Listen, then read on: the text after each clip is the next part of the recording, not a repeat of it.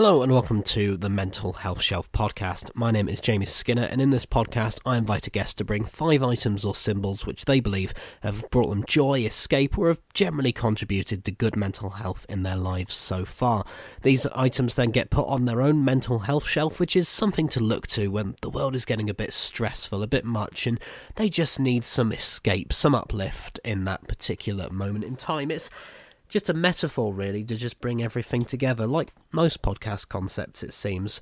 Anyway, these items can be absolutely anything the guest wants bookends, dog collar, takeaway menu, waffle iron. These items every single time I just randomly throw them out as examples of what could bring be brought up in the podcast, they suggest something tonally different, just completely different to what the podcast usually ends up turning out to be. But you never know until the conversation is recorded. Particularly me, you know, I I, I don't know, I only make the thing.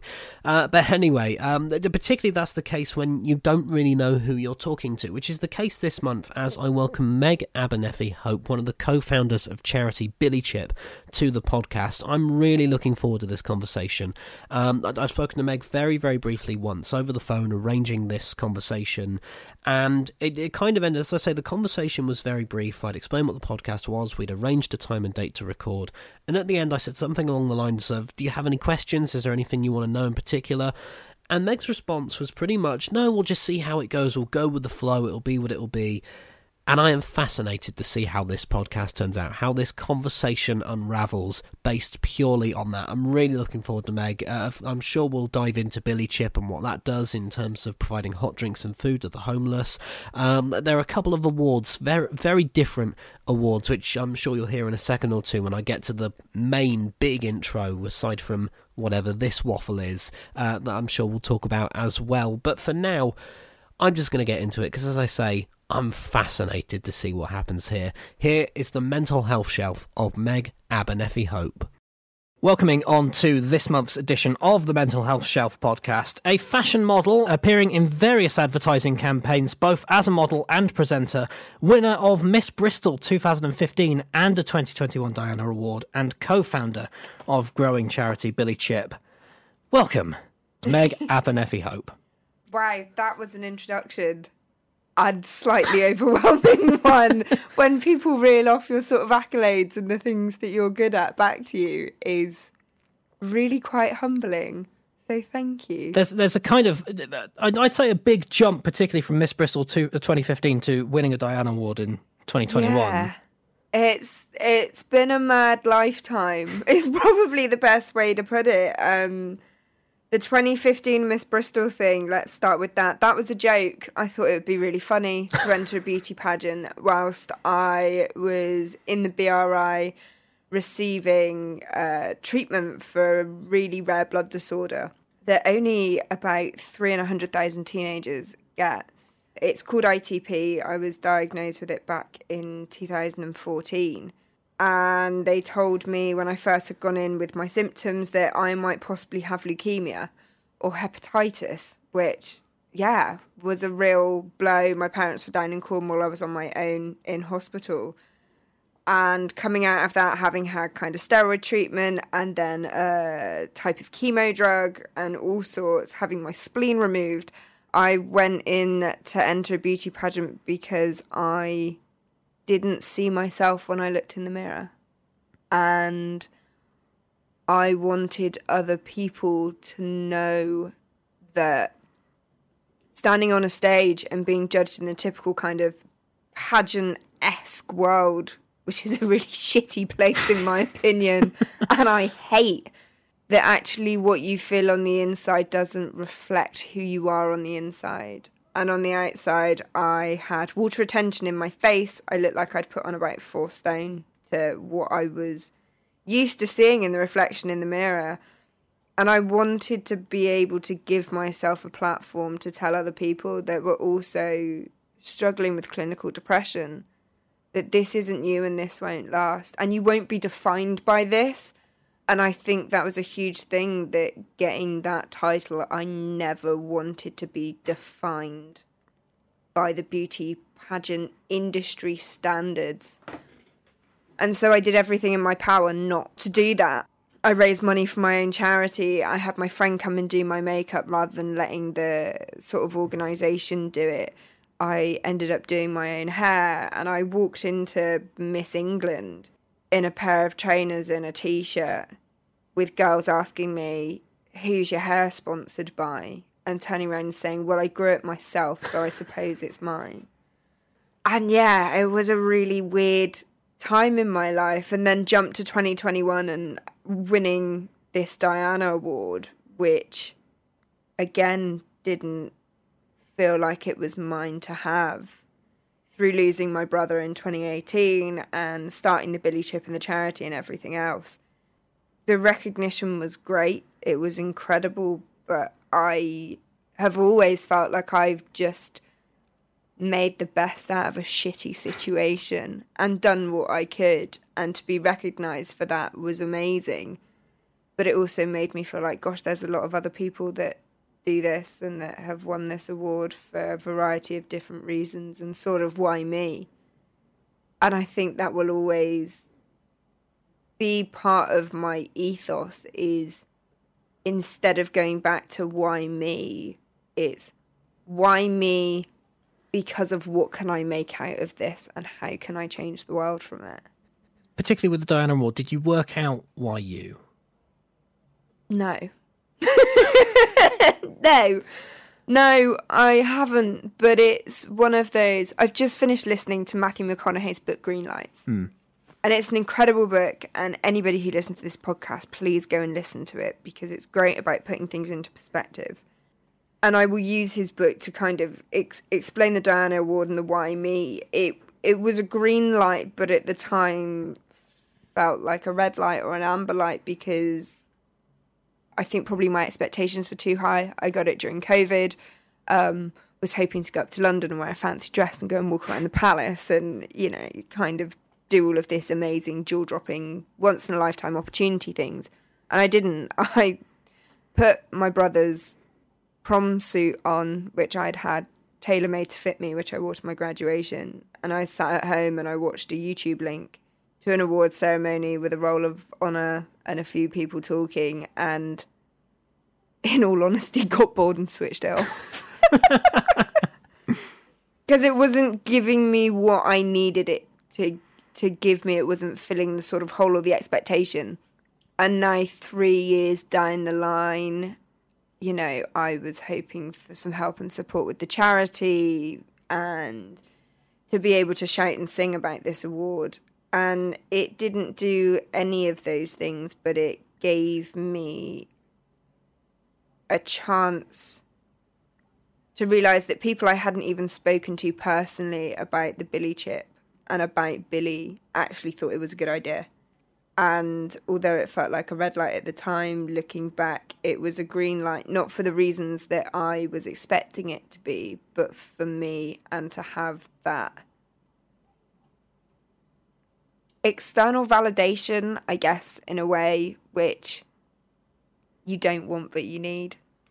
And that little sort of ego boost. And I think the ego is something to be looked after rather than relinquished and put in a box. And yes, people can run away with their egos, but actually, if we don't nurture them, they become hungry and then we make ego fed decisions as opposed to humanity, I guess, fed decisions. So, yeah, why me? I will never know, but I'm a firm believer that, hey, you know, in 10 years' time, 20 years' time, or when I'm trying to do things like get a royal visit, it it just it gives me that edge and that Diana Award may not be the whole 100% box package with the red or you know white bow in the Tiffany's box that I was hoping it would be but it may lead to something a hell of a lot bigger and I think people find it hard to look at those little things and go yeah do you know what? I felt really disappointed at the time because it it's not what I wanted it to be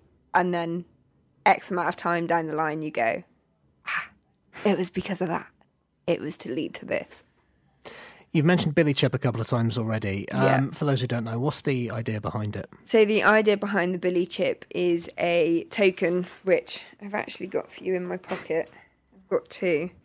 So you can hear what a Billy Chip is. It's a clay polyamide token that fits in the palm of your hand. Thank you. One there. and you can buy these in any of our participating outlets, which are normally tea. They're quite fiddly, but they're they're nice to fiddle with.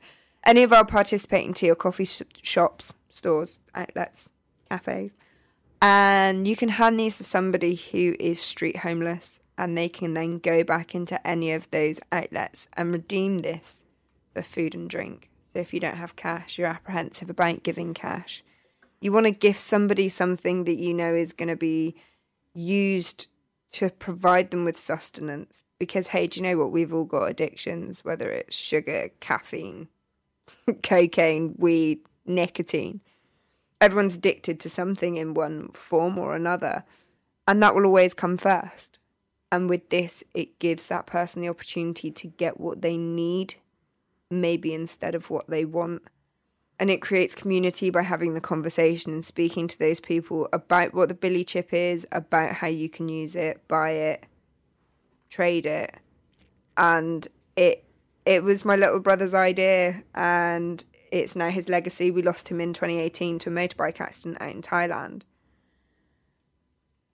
Again, at the time, felt like a massive red light. Not that it will ever become a green light, but you know what? Green lights have come out of it and it's given me a job and a career, which is still weird because I've made that job and career and hey, it's something I never trained for, something I never understood. I didn't go to uni to, to learn how to be me, which is a really odd thing to kind of end up doing. So that's what the Billy Chip is. Anybody who's listening, please go and check it out. We do some really cool stuff. We've just launched Billy Chip Live, uh, which is our new events arm of the company, and we're going to be putting up events across the UK over the coming years and hopefully forever um, until I lose my hearing from standing too close to a speaker. but that's that's the plan, and that's yeah what we do. Would you say that you've managed to, in some way, turn grief into motivation? Yes and no. I think it's it's not the grief that motivates me. Mm. It's the way the government is shit across the entire country, putting it bluntly, um, and screwed people over left, right, and centre, and the fact that we have to take charge of our own futures and our own destinies in order to be able to live the lives that we want to and figure out a way to do that and help each other. Community is such a huge part of humanity and technology, life, 2023. We're all very separate. We're all reaching and desperate for connection through social media and being sat behind a phone. We don't walk to the park and go and catch up with our mates anymore. So it's been my motivation because I've had a lot of energy and love. I've always loved the phrase that grief is love with nowhere to go. It's led me in a lot of directions and given me like edges when you go bowling and you just need that little bit of support. You know the ball's going down there, but you know, you're tired of ending up in the gutter all the time. And grief is love with nowhere to go has given me given me those side lanes, those walls to bounce off of. Um, knowing that the gutter's the other side, but it's given me a bit of protection. And I think losing my little brother, who 17 months younger than me, was was like my other half, has allowed me to pour that love, which has then turned to grief because I can't give it to my brother anymore. To put it into a project abundantly and unforgivingly to support other people who may be grieving the loss of their home, the loss of the life they expected to have, the loss of family or a job or anything else. And I think we grieve for ourselves more than we realize, but we never allow ourselves to love ourselves in place of that grief. We always feel we should be doing better or should be different or should be stronger or more opinionated or less opinionated. And that love that I have now poured into the Billy chip has multiplied and grown and every time somebody buys a billy chip and hands somebody a billy chip and every time somebody redeems that it's that little speck of love growing and growing and growing to do something right by humanity you've been very open in many many places kind of about your grief and uh, particularly with you just speaking about it there and in terms of promotion it seems like and of course you're the co-founder of billy chip it seems you're a very key face in describing the mission of Billy Chip, what it does, what you hope to do with it. With everywhere that you've spoken about it and all the stuff that led to it, what's it been like putting yourself out there in that way? It's been weird. I have had a love hate relationship ever since, with my life, with myself, ever since I lost Bills. And for me, he's always been the face of the Billy Chip. You look at a Billy Chip and his bloody face is on it, like it's smack bang there. That's where it is. And I've walked around with T-shirts with my dead brother's face on it, which, yeah, you look at any sort of normal person and go, oh, "God, that's that's quite forward of you to do do that." And people are like, "Yeah, but you're the living face of the Billy Chip. This wouldn't be a thing without you." and I've been in and out of therapy for years depression, anxiety, that whole imposter syndrome thing. And I've been published in books and I've stood on stages and talked to thousands of people. And this year I've got my first ever TED talk, which is terrifying. And it's it comes back to that why me? Why me? And I believe very much in my spirituality that I made a pact with my brother that he was going to leave this life at 20 years old and he was going to leave behind this idea. And it is part of my soul's calling to put that to the universe and to educate people on it and I love it when I sit on the streets and people say, I've had a really shit day, and somebody handed me a billy chip, and on the reverse side of a billy chip where the QR code is, it says, You're fabulous and don't you ever forget it. And I need to remember that for myself a hell of a lot more than I do and that I give myself credit for. And so it's been a lot to open up and to put myself out there and I've been in relationships where I've been told that that's a really bad thing to do and you shouldn't open yourself up and it's private and I think oh yeah but if everybody did that nobody would ever learn from anybody else and if I can tell my story and speak to people and they can take something away from that and learn how I've navigated things I hope that it will cushion blows for them to know a somebody else has gone through it and you're not the only one and b okay, this person, you know, Meg dealt with this this way, didn't end well. I'll take that on board. And yes, I will deal with this my way. But in the back of my head, yeah, do you know what? That's not a good way. It didn't end well for somebody else and it might not end well for me. So it's it's been a lot and it's been weird, but I think it is so important and I feel so privileged to be in this growing position where I can inspire people, I guess, which is inspire people, educate people, be a cushion for people, be an ear to people to say, hey, let you know what? Yeah, it is really shit, but I promise you're not going through this alone. We mentioned, or at least uh, in the introduction, I mentioned kind of the fashion modelling or just the modelling kind of side of things that you do yeah. aside from Billy Chip from someone who is nowhere near that world in any way. the, you know, the most I've come across it is, you know, maybe watching Little Miss Sunshine or something like that. Yeah. That, that's beauty pageants. Did that help, or has that helped build up your confidence? It's given me my own space and my own identity away from the Billy Chip. Hmm. You know, nine to five, Monday to Friday, my job is talking about the loss of my brother, homeless people, how to change the world.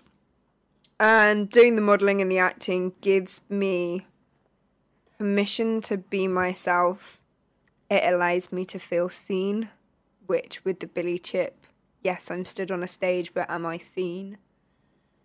And it gives me a way to be part of a creative process that I love and I can choose how how much of that I want to be involved sitting on sets and sitting in green rooms and you know today do I want to put my headphones in and just read my book and be a nobody or today will I be the one to stand up and be counted and say yeah do you know what? I'll be the one to go and do that. You need someone to scream or pretend to throw up in the corner hey yeah do you know what? Today's the day. I'm up for the challenge it's given me space and for me that's really important to have my own space and it's something i'm really bad at asking for.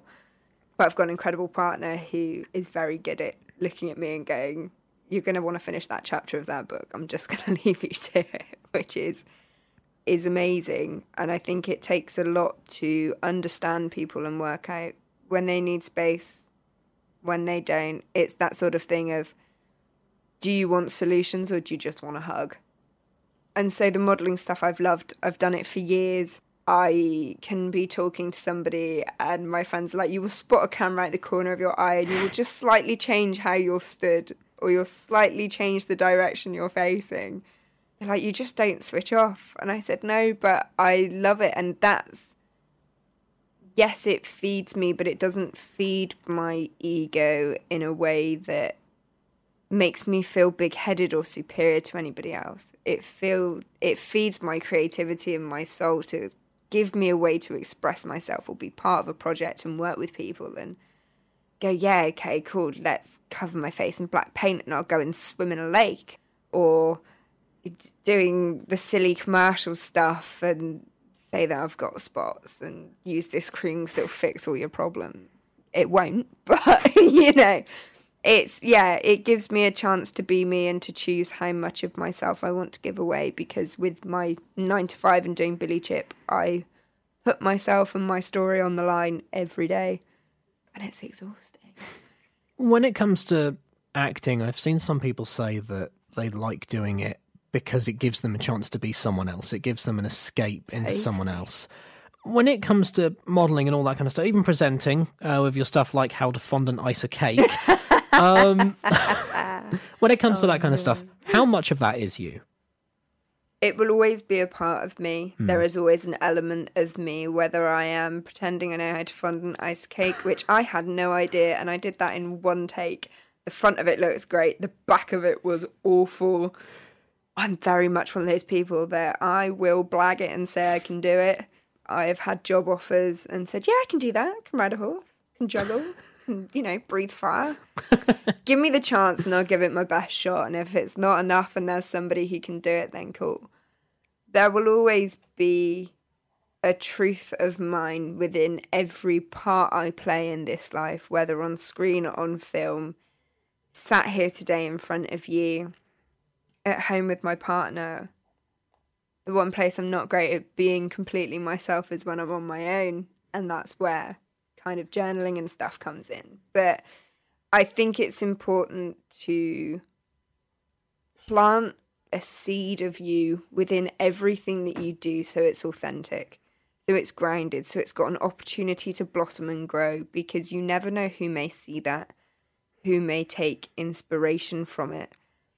And I think that being a person who performs or speaks or is is public facing I don't want kids, you know, I'm not turning around saying I'm Keira Knightley here and anything like that, but I think the authenticity and the truth that kids see and that are inspired by and they grow up and it's a part of their life, you know, I have no idea if a kid that has seen me fondant ice cake on YouTube for Lakeland may turn around and be the next Mary Berry and I don't want any of it to be fake because you never know where that droplet could lead for somebody, and it needs to be built out of love, understanding, and truth. Let's move on to your mental health shelf then. The things that you kind of look to for escape or when the world is getting a bit much. Where do you want to start? What's your first item? So my first item is this tiny feather which flew into my door as I got back from the bank today and sat with my door open in the car park and this little feather floated through and I turned around and said to to my brother and to the universe, I'm guessing you want that to go on the shelf then and go on this podcast. And feathers are a funny one because this one is now stuck to me and won't come off. Um, feathers are a funny one. I think to do with spirituality and the way that I I see things and my understanding. I went to a church school, was brought up in a Christian household when it came to Easter holidays and Christmas. Probably the best way to describe it. Um, but apart from that, I hated. I hated the fact that religion caused wars and arguments and disassociation and misunderstandings and everything surrounding that. And when I lost Billy, I wanted to look back to something that I felt was more sustainable for my life, and that was spirituality and Mother Earth and looking into what the earth provides us to heal. You know, it's amazing what stinging nettles and turmeric and carrots and, you know, all of these things that are on our doorstep. We've forgotten how useful they are and why we eat certain things and how our guts work. And you can look a lot online at feathers and seeing feathers and it meaning that a loved one is near, and the same with robins and all of these signs. And I've flitted in and out for four years with, oh, that makes perfect sense, or oh, that's a load of bollocks because it's a bird. it's not my dead brother reincarnated. It's a fucking bird. um, but I think there's something to take away from it in that if you feel it's a sign, that's all that matters. And it's about how you feel and your relation to it, not about what everybody else says it should mean or represent or how it should look in your eyes. And so for me, synchronicities is a huge thing and you can look for them and the more you look for them the more you see them and the more you see them the hope is that the more comfort it will bring to you. And along with feathers and synchronicities going on my shelf i guess is moths. Moths have been a huge thing since billy died um, kind of winged insects really. Uh, a butterfly. Billy died out in thailand and we had him cremated out there, and his ashes were thrown into the sea, as is Buddhist tradition. We didn't go out. We stayed back here in the UK. He was out there with friends um, who had family out there too.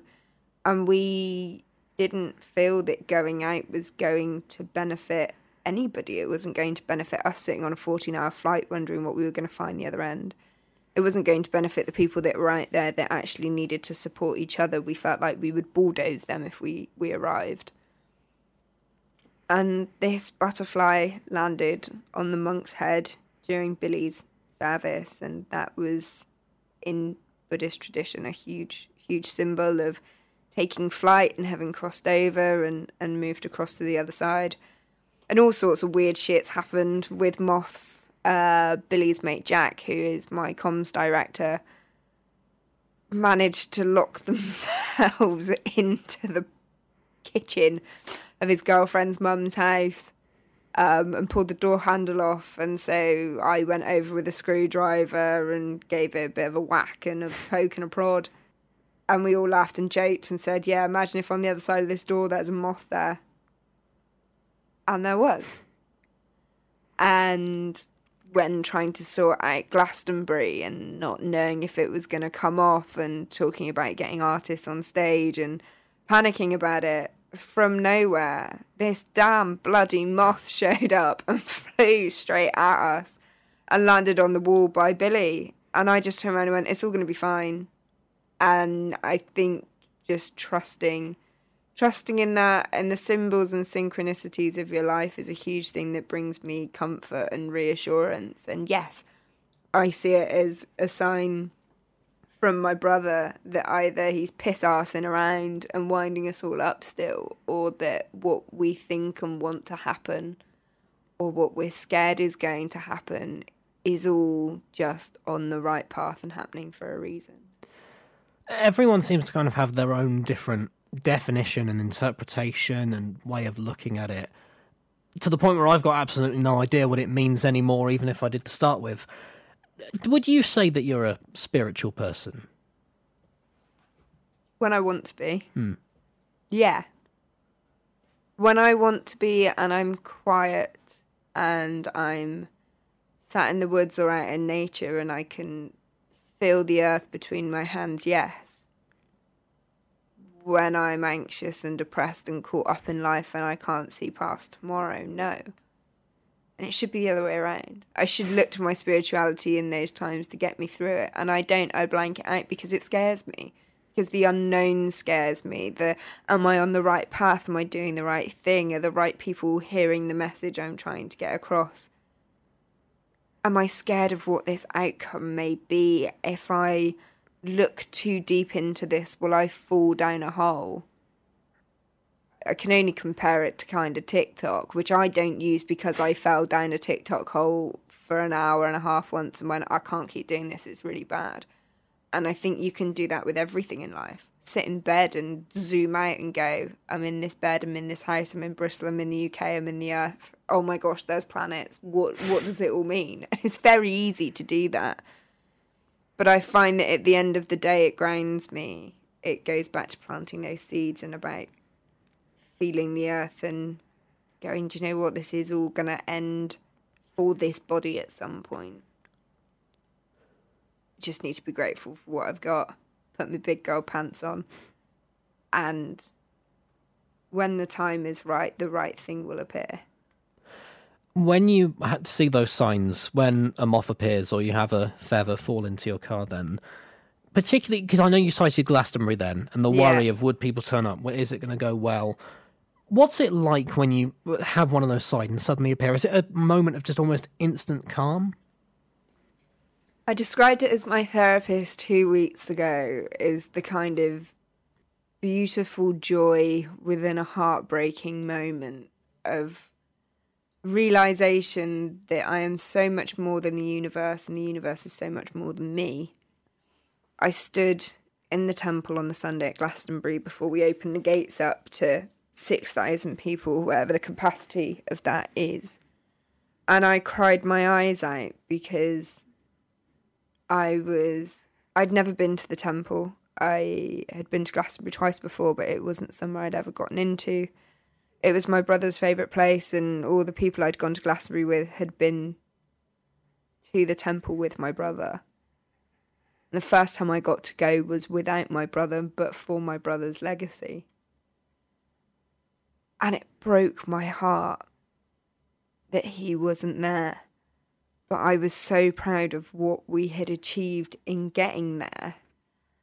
And so it's the bittersweet double edged sword of life and of what life brings and of the joy and devastation and the cyclical nature of living.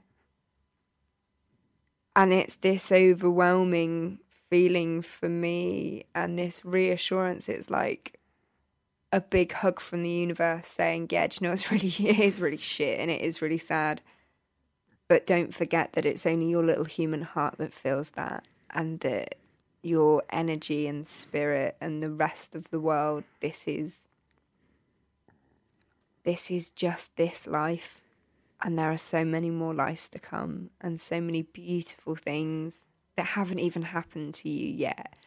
So it's excitement as well, but devastation for what I felt should have been mine and should belong to me. And that's a life with my brother by my side to experience these things and I'm experiencing them on my own.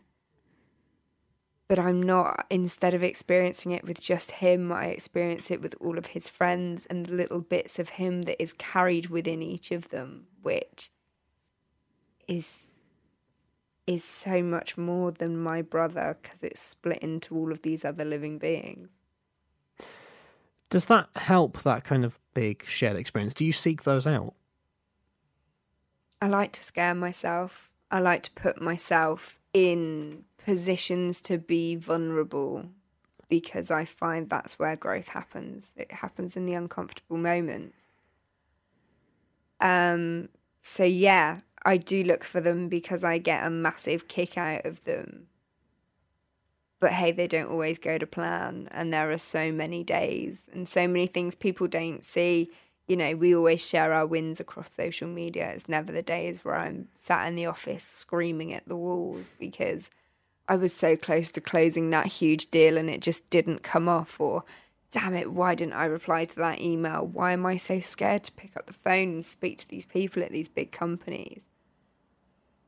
So, as much as I seek them out, I am also happy to accept that they will come to me when they will benefit me most, and I will grow from those seeds a more varied crop that will feed thousands as opposed to sat watching one grow to feed just me.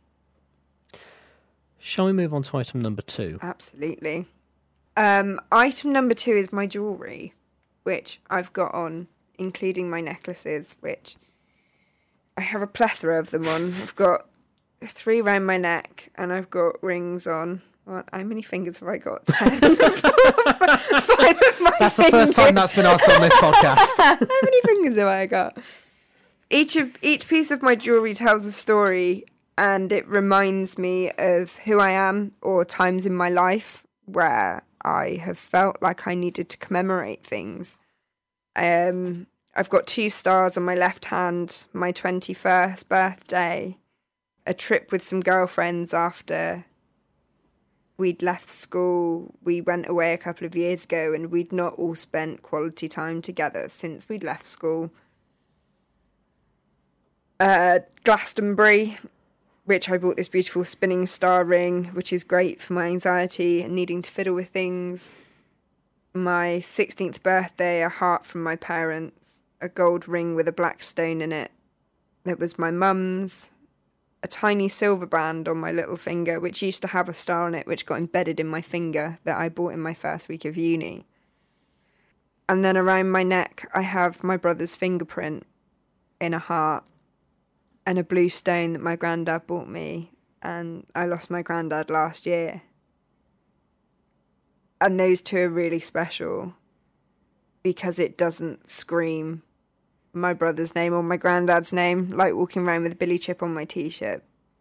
And it reminds me of his individuality and that he was here and he was living because some days it feels like a dream and like I've made it up and the stone from my granddad, who was just the most incredible bougie man ever, that grew up from absolutely nothing and came from a really poor household in Glasgow. He lost his sister.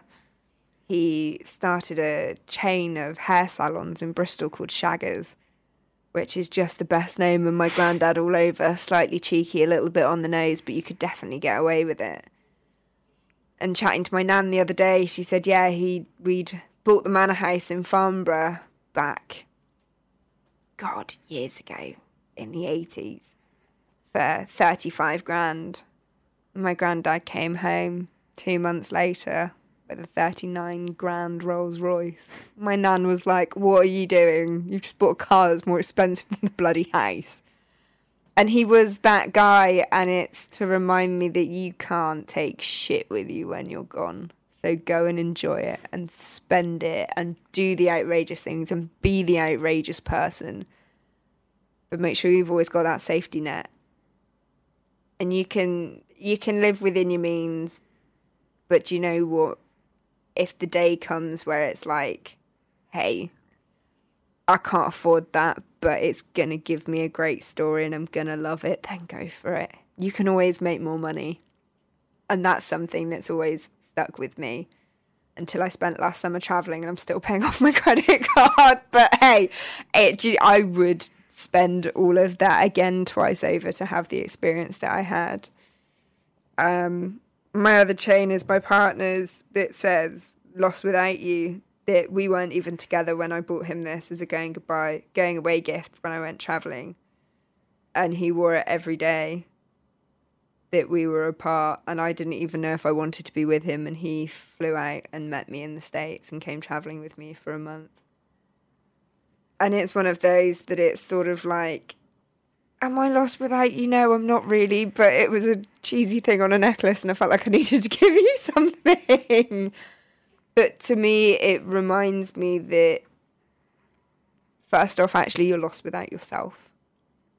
And to have him in my life is a privilege. And it's not a necessity, it's something that I want and something that I'm working hard to keep. It's not about needing to have somebody to make me whole and make me complete. It's about wanting to have somebody by my side to share life with. And then the blue one I've got above, which has got stones in it and beads in it, um, I made myself. I'd made and helped my mum make my dad a necklace. She saw Gino D'Acampo's necklace on when he used to do Gino, Fred, and Gordon. She was like, "Ah, oh, I want to get your dad one of those, but I don't know where to find one." So we went down to Glastonbury and bought some beads, and I said I'd thread it and make it myself. And we actually had enough beads that the three of us all made necklaces, but they were strung with a lot of thought in them. The stone is also called the Hope Stone, which is part of my name, part of my, and that's on my dad's side. And in between is seven little beads and seven is a very important number for me. And I'd like to put seven on the shelf too. Because there's just something about seven.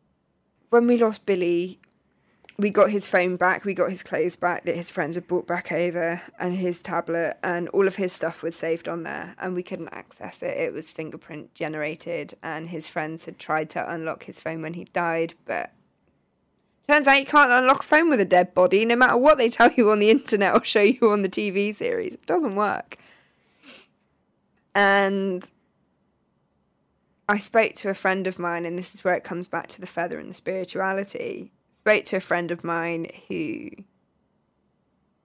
is very spiritual and has inclinations and ideas and what I call the ether flows to and through her. Um, and I asked if she could get in contact with my brother and ask him what his damn phone password was because I was about to lose an entire side of my brother.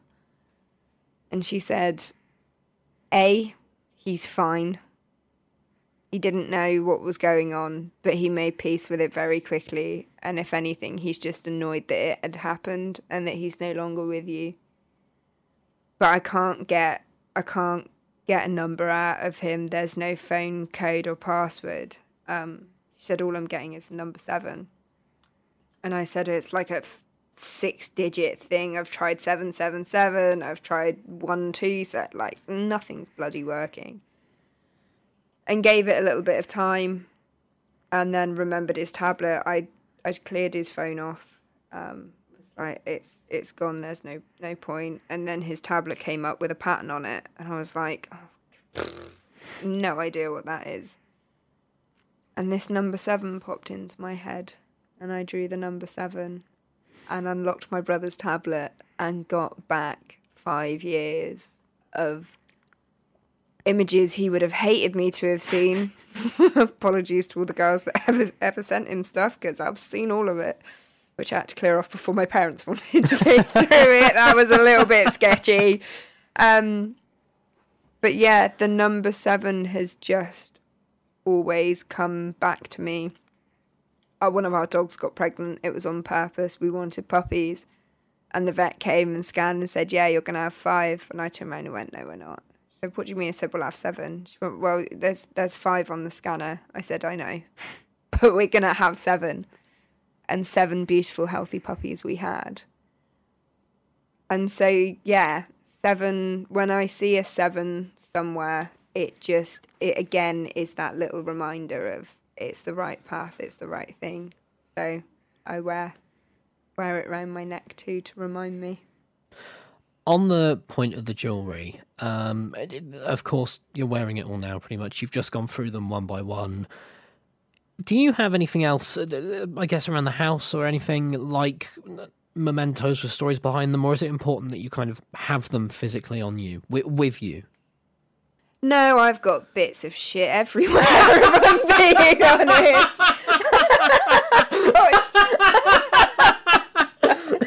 I've, got, I've got shit everywhere, from ticket stubs to events to boxes to having come back from the states and brought bags of sand back in freaking crisp packets because I had nothing else to put it in. What am I going to do with this sand? I have no idea, but I've got it.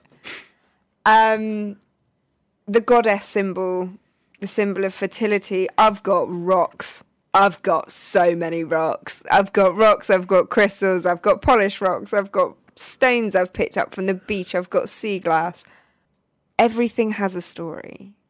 And everything reminds me of a time in my life where I felt like I needed to remember it, whether it was how I was feeling or who I was with or what happened that day and yes, my jewelry I, I carry with me and it doesn't come off unless it has to. Because every time I look at it it's it's an extension of me. And I think everything that I do it's important is an extension of me going back to planting those seeds whilst doing the acting. It's an extension of who I am. And things break and things get lost and things get damaged, but I see that as it served its purpose. I no longer need it it can go. I've had two hematite rings and I've smashed both of them. And it's like, okay, they no longer serve me the purpose that I had originally gotten them for. Therefore, that's where they go. And I find that the objects carry energy. I'm a very firm believer in that. Everything is made of energy and objects carry energy.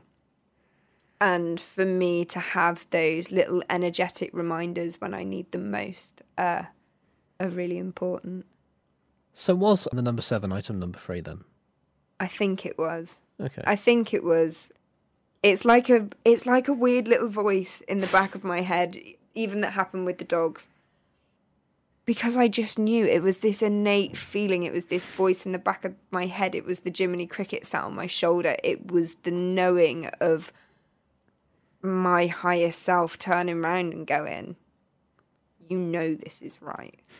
And then when those little things come to fruition and happen, it's that, yeah, do you know what? I should have listened to you years ago when that voice was saying, don't pull out at that junction. Two minutes later, you smashed your car up. Or, red flag, boy, red flag. And you're going, ah, it'd be fine. It's tiny flag. It's like, no, this is waving a banner in your face. And so those gut feelings are really important to listen to, to navigate, to document, because you will learn so much about yourself that you try to ignore or that I try to ignore from just taking a moment, taking note, and what looked like a red light. Again, in hindsight, probably green. Have you learned to listen to that voice more? Has it become easier over the years? God, no, I still ignore her on a daily basis. No. But when it smacks me in the face and it becomes unbearable, it makes me kick myself. I listen to her, I take notice of her more. Whether I listen to her or not, I I know she's there. I'm more aware. I'm more aware that if I ignore her, she will scream louder. I'm more aware of if I ignore her, she will set fire to something until I notice and see what's going on. So yeah, the arrogant human in me that feels like it knows best about how this life should be navigated ignores her. And the deep knowing within me nods to her and says, Watch this idiot and watch what she's about to do. It'll make a good story later on in life or when she's on a podcast. a number of the items kind of so far have these almost uh, personal connections through being signs or mementos of the past. Does Yeah. that continue with item number four? No, not at all. I love hot water bottles. Okay. I love a hot water bottle, and I didn't know if that was going to be my item number four or not. I was very unsure. But I love a hot water bottle and a weighted blanket and being in bed And that comfort of, do you know what? When you don't have the answer, switch off. And that I have had to listen to because I have caused myself burnout and I've put myself in hospital and I've made myself ill or I've put myself back on antibiotics, which is what I'm on the tail end of now is burnout and overdoing it because I didn't listen to the voice in my head.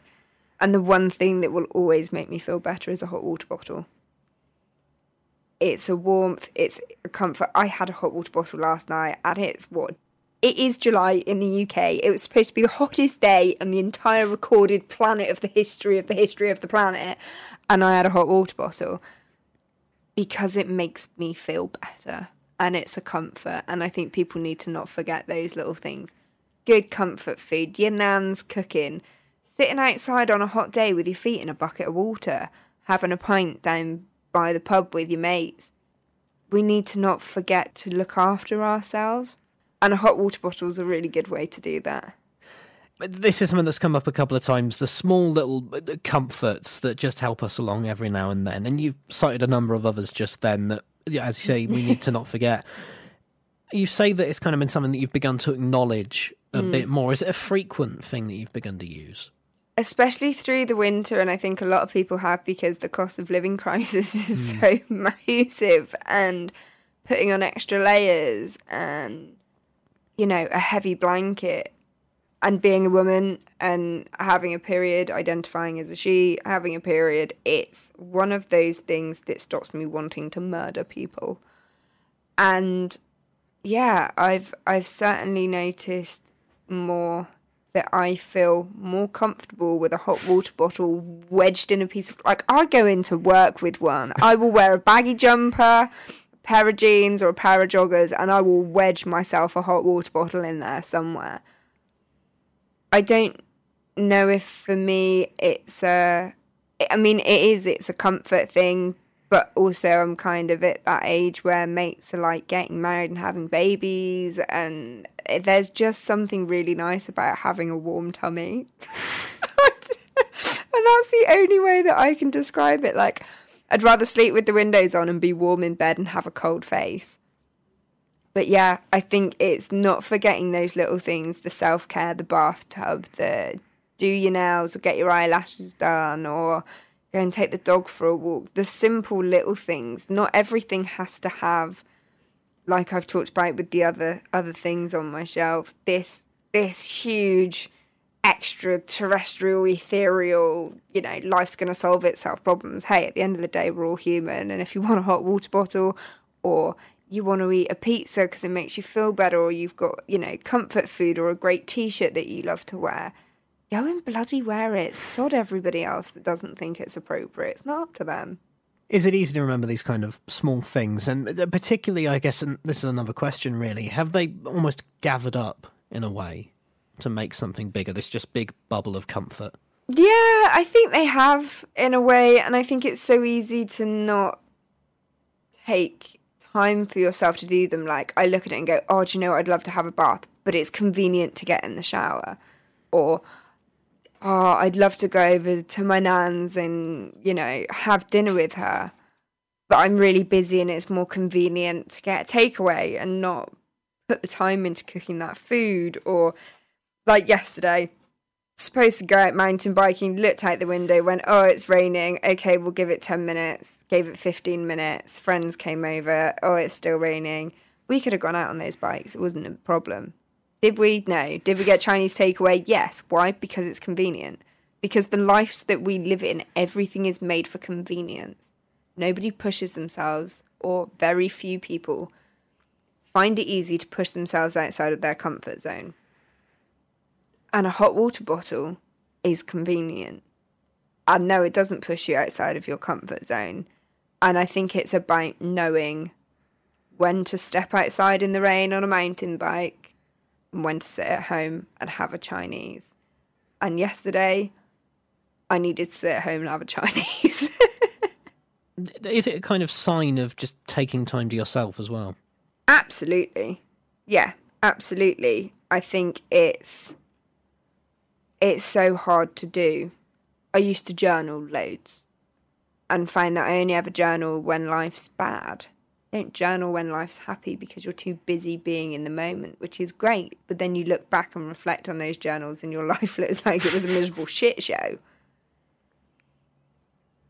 And I think it is about taking that time to to do the self-care thing and it's so hard and it's easier said than done and I will go home tonight after going to therapy and I will go I should probably do something to look after myself because I have spent the afternoon opening myself up to you and then going to therapy and opening myself up. And I won't. I'll get back. I'll answer a few emails. I'll cook dinner. I'll jump in the shower. I might read my book for 10 minutes and then go to bed. Whereas, really, I should go for a walk or go and sit on the grass or journal or have a bath and let those things land. And I think we're all so eager to move on to the next thing. We don't let our subconsciouses rest and have the time to let those things land, to let them really embed themselves in order to understand them. Because actually, who wants to understand them? Who wants to sit and go, oh yeah, I had therapy today and I was really miserable, and actually it's because of this, and it's because of that, and it's because of me and the choices I've made, and the reactions that I've had, and the relationships that I've co created. Nobody wants to look inside themselves in fear of blame, which you can spiral into, and self hatred, or you know, this person did this to me. Oh, well, they need to pay for that, and I should tell them about it and tell them how they made me feel we're all so quick to jump the gun, to have a quick fix, plaster over the cracks, rather than take the time to rebuild the wall. Very quickly, just before we move on to your final item, do, do you ever find that you kick yourself for taking time to yourself? All the time. I'm awful for it. I'm awful for it. I feel so guilty for sitting on my ass and reading a book. So I've got Audible. So I listen to my books whilst I'm driving so I can be more productive, so I can achieve more, so I can get to where I need to go but still listen to a book and not feel guilty about it. And it's shit. It's shit that all we want to do is jump from one destination to the next and cram all of these things in that we should be appreciating and taking the time to. And we don't take the time to appreciate ourselves either and then we feel guilty for it. And I think it's a it's a product of being brought up in this world, in society, in today's day and age that everything is convenient. And yeah. Yeah, and I think you can jump to the other side of it where it's like you see stuff all over social media of you should chill out you should you deserve to be on a beach and you deserve to have this holiday and you deserve this and you deserve that and go and have that bath and go and do this and go and do that. And then people lose their drive, and I think we all feel, and hey, I am guilty of it too. We all feel like the world owes us something. It owes us more time, it owes us more money, it owes us more people to love us, or people that we can love. The world owes you shit, and if you want it, you got to work for it and you've got to put in the effort, but you have to put in the effort to yourself to recuperate and take that time out so you are the best version of yourself that you can be in order to further yourself and further things for other people. And it's such a fine balance and it's so hard to do. And I'm really guilty of it. I'm crap at it, but I'm trying to be better. And finally, to round off your shelf, the final item. The final item on my shelf is my tattoo. It's personal, it's hidden, it means a lot, and it was my rebellious moment. and we all need one. We all need a rebellious moment. We all need to do something we're not supposed to do. Um, my tattoo is on the inside of my lip which means I can still get away with doing my modelling and acting and nobody knows. And if I want to tell people about it, I can. And if I don't want to tell people about it, I don't have to. And it's personal and it's for me and it was my stamp upon myself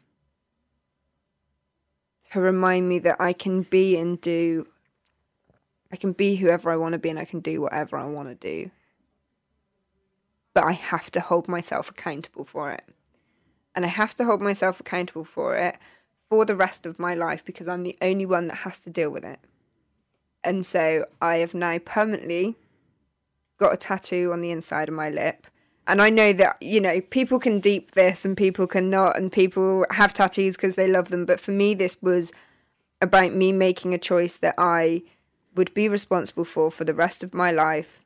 That was only on me, that didn't affect anybody else. It wasn't like having a baby or having a dog and having to be responsible for them. It was about me being responsible for me. My parents always told me they'd go absolutely apeshit if I ever got a tattoo. Billy died in 2018. All three of us now have tattoos. um, and it's Poseidon's trident, double ended, two triangles, and the yin and yang dots. And all three of those things are really important to me. And I was drawing this before I lost Billy. Billy was a Pisces and a water baby. Both of us loved water. That's where the trident comes from the yin and yang because we were two different entities within the same thing. And I love the yin and yang sign because there's a tiny bit of good in the bad and a tiny bit of bad in the good. And I think that's something to live by is if you always look for the bad in the good, it will always be there. But if you always look for the good in the bad, it will also always be there too and my mum, my dad, and I are the ones that are left. And actually, triangles are a stronger shape than a square. And to remind me that hey, no matter how shitty it feels, you've you've got this. And for me, it was important to put that upon my body, somewhere that I use every day, but is a secret to me, and that I can choose whether I share that story with people or not and I get that some people get tattoos because they love them, and I did it because my parents told me that I couldn't. And my brother died, and I went, I'm going to go and do whatever I want to do, and I will be held accountable for that for the rest of my life. And I love it. I love my tattoo. It's it's a really important part of me but not more than that. But I love seeing the shock on people's faces when I show them as well. It's great. They gasp, they turn around, they're like, "Oh my god, I never knew that you were the kid." Like, did it hurt? And it's like, no. But yeah, it was that cheeky little nod to the rebellious side of me of you can go and be naughty, just don't get caught doing it. And I think it brings the joy back in people's life to be a little bit naughty, to push the boundaries, to be a little bit cheeky if you're not going to hurt anybody, but you're just doing something that you slightly feel like you shouldn't be and you get away with it. There's no better feeling than getting away with something that you know you shouldn't have gotten away with. Before I get on to the serious question, there are serious questions, of course. You've already answered one thing that I had. Uh, secondly, because um, I was going to ask, did it hurt? And you said no, it didn't. what was the dentist's response? Oh, she just looked at me and she went, Oh, that's new. that wasn't here last time. Said no. She went, with a blood disorder, which means you can bleed really easily, are you supposed to be getting tattoos? And it was like, no. After I got told that I was in remission from my blood disorder, the first thing I went and did for my birthday was go paintballing. Fucking stupid idea. Really stupid. Could have killed me. But I'm not going to stop anything that's happened to me in this life or the next from living my life to my fullest and doing what I want to do. On the point of what the tattoo actually symbolizes and what it's of, listening to the way you described it, and I could be completely wrong here and have completely misunderstood it. It, it, it sounds almost like it calls back to that kind of bittersweet, double edged sword kind of thing you were talking about earlier. Is that the case? Do you think it links back to that?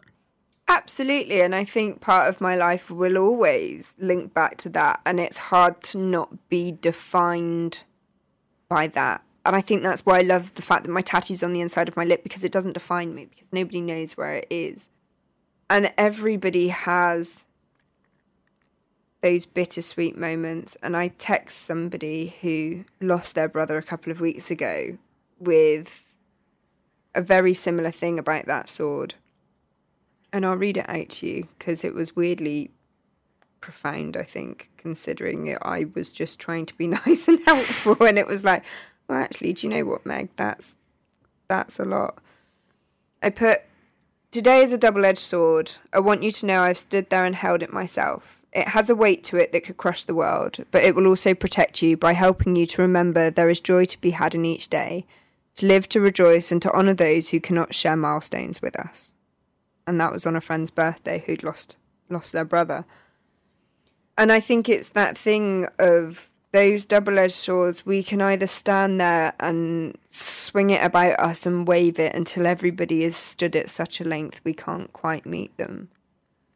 Or we can hang it above the fireplace, take it down, hold it, and remember that that sword is there to remind us of the strength we could wield and how fortunate we are to be in those positions to hold that sword and to have that sword forged from the grief that we we have had put upon us. And so it all comes back I think to perspective. And it's so hard to to see things especially when you're in the midst of depression and anxiety and you have this cloud above your head and it's an image I saw of myself the other day of just being stood with this big big old scribble above my head like you did in school when you couldn't get a biro to work and you're, you know, going through pages and pages of paper. But if you unravel that line and were to lay that line then across you instead of this scribble, it only distorts your view by a tiny, tiny little bit. And so sometimes I think we're all here to help each other reach a different perspective one final time, shall we go through uh, your items once more? We've got my feather, which was about seeing signs, and sod what anybody else thinks. It's about how you see it. And now I've fiddled with it. It actually looks like a butterfly slash a moth. So one of them was my lovely feather. The next one was my jewelry and the parts of me that that plays and how they come and go and the stories it tells along with as i put it quite frankly all the other shit that i've got lying about the next was the number 7 and how in a real time of massive darkness it had reminded me to ask for help from other people and how important it is to ask others for help when you can't see the next step sometimes you just have to ask the question. The fourth was my fabulous hot water bottle, which I will just take everywhere with me for forevermore, no matter how many hot water bottles I go through. And the fifth was my tattoo, which for me was stamping myself with my name, my identity, and about being held accountable for the choices I make. Meg, thank you so, so much for joining me. It's been wonderful to talk to you. It's been amazing. It's been like a therapy session. thank you for having me. I've loved every moment of it. And the people that listen to this, I hope that part of my story or my stupid sayings or analogies can help you in some way or another. And if you get the chance, check out the BillyChip, check out what we do, and help us make the world a better place by being kind.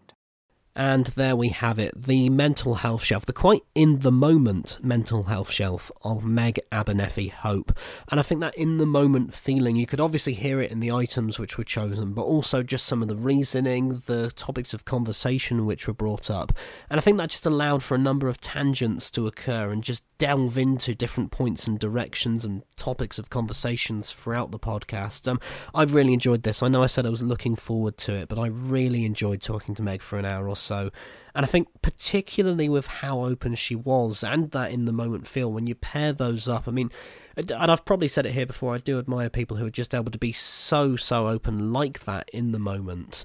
Um, and she was kind enough to be open with a lot of personal stuff there as well. Um, something which I'm very, very thankful for, alongside her giving up her time to talk to me. Um, but also, I admire the humour that she brought as well. And, you know, I admire people who can bring uh, find humour in that kind of thing anyway. But obviously, not kind of dead on centre of the target, but around the edges of it, be able to find a laugh, some form of humour around the edges, just to, you know, slightly lighten things up. But also, that may just be them, really. Um, And that seemed to be the case during the conversation, just occasional bits of slight humour every now and then. I, mean, I very much appreciated that. And uh, as I say, I just very much enjoyed talking to Meg in general for this podcast. Uh, very thankful for her time. If you want to find more from her, I'll link some of her socials in the podcast description, wherever that may be, wherever you're listening, alongside some links to BillyChip, uh, their social media pages, and also uh, a website link where you'll be able to find outlets uh, wherever you may be. I know they're primarily in Bath and Bristol, but uh, there are various places around the UK. If you just search for where you are, you'll be able to find your nearest vendor. Maybe you own a coffee shop or you work for one or some form of vendor who's interested in becoming a BillyChip outlet. There's also the opportunity to do that via their website. As I say, I will link that in the description. For now, though, that's it for another edition of the Mental Health Shelf podcast. Thank you very, very much for listening. I hope you've enjoyed it. I'll be back next month, hopefully doing an outro that doesn't require me shoveling down the Vocalzones, but definitely with another guest, another set of items, and another mental health shelf altogether. Thank you for listening. Goodbye for now.